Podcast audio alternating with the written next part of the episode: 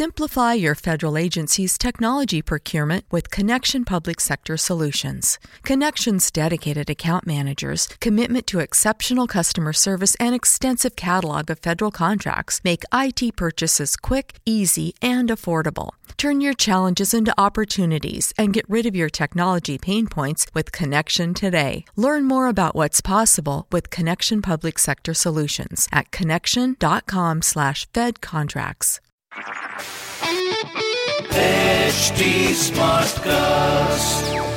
You are listening to a Mint production brought to you by HT Smartcast.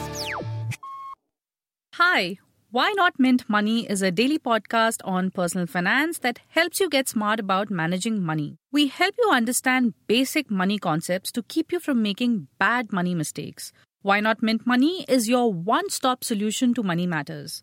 So let's get started. Welcome to your money journey.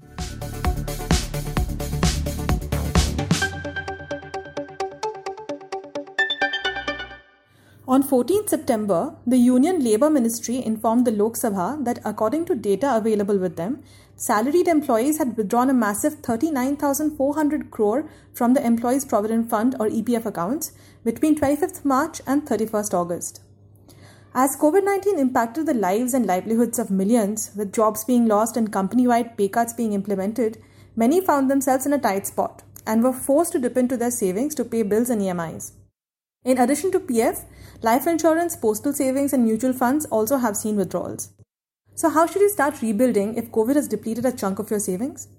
You're listening to Why Not Mint Money, and I'm Nilanjana from Mint's personal finance team. Many have had to make drastic lifestyle changes to accommodate the crunch in the wake of the pandemic, but financial planners note that not everyone has been forced to liquidate assets or stop making EMI and SIP payments to keep their households running. One planner we spoke to said that while most of our clients had taken a pay cut in the range of 15 to 25%, not everyone has had to cut down on their monthly investments. And in fact, no one has used the loan moratorium facility.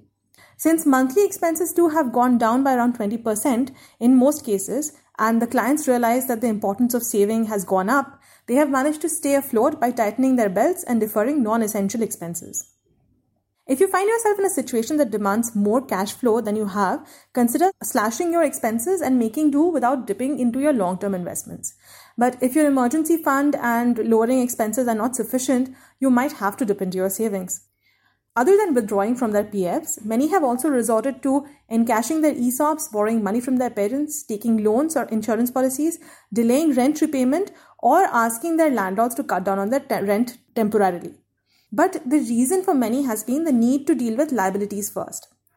Ideally, you should consider factors like costs and taxation before you liquidate an asset or make a partial withdrawal, as well as what impact it will have on your financial goals. So start with your deposits like FDs and company FDs before moving on to debt funds. Only touch your equity funds, gold, etc. after you've exhausted your emergency funds and deposits. According to planners, the depletion of current savings and or reduction in savings capabilities could mean delaying critical goals. Whenever possible, defer your financial goals by 8 to 12 months. Maybe even consider striking off some feel good goals like a foreign vacation or defer paying in full for your child's higher education abroad. In some cases, it would also amount to retiring later, especially for those who were aiming to retire around 53 to 54 years of age. This is backed up by data from Bank Bazaar, a recent report entitled Bank Bazaar's Saving Quotient, which showed that for those between the ages of 35 and 45, the expected retirement age went up from 57.4 years last year to 58 years this year indicating that people are now less sure about the amount of money they would be able to put aside each month, as well as the amount of returns they would be able to earn from their investments. The pandemic might have made part of your corpus disappear, but all is not lost. Make sure you have an effective strategy in place to rebuild the savings you have lost. If your long term investment has been disrupted, you can compensate for this by investing higher sums or delaying the current investments. The less than optimal option is to cut down on your investments, but do not stop your EMI payments at any cost. Deferring or scaling your goals down to a more realistic level is another way to make up for the shortfall. While it can be very disheartening to see your hard earned savings be depleted by a crisis like this one, you have no control over the situation, but keep in mind that this has been the fate suffered by most working professionals. Your circumstances may vary based on what stage of life you're at and how well you've planned your finances, but no matter where you stand, there is a need to rebuild your savings to pre COVID levels. So evaluate your cash flows and expenses and get started right now. That's all for now. Keep listening to Why Not Mint Money.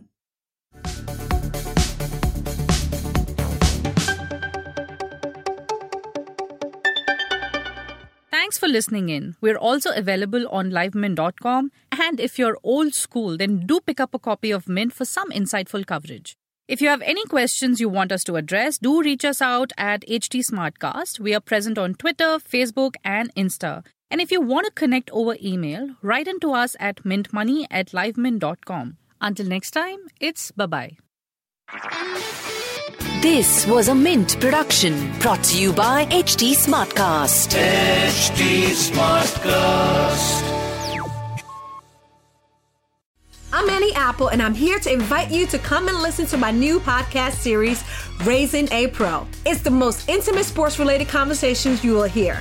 Each week, we explore the journeys of some of your favorite NFL players through the eyes of those that know them best. From Joe Burrow, DeAndre Hopkins, Myles Garrett, Ezekiel Elliott, Nick and Joey Bosa, just to name a few. With exclusive insights and information, we leave no stone unturned. Subscribe now to Raising a Pro on your favorite podcast app.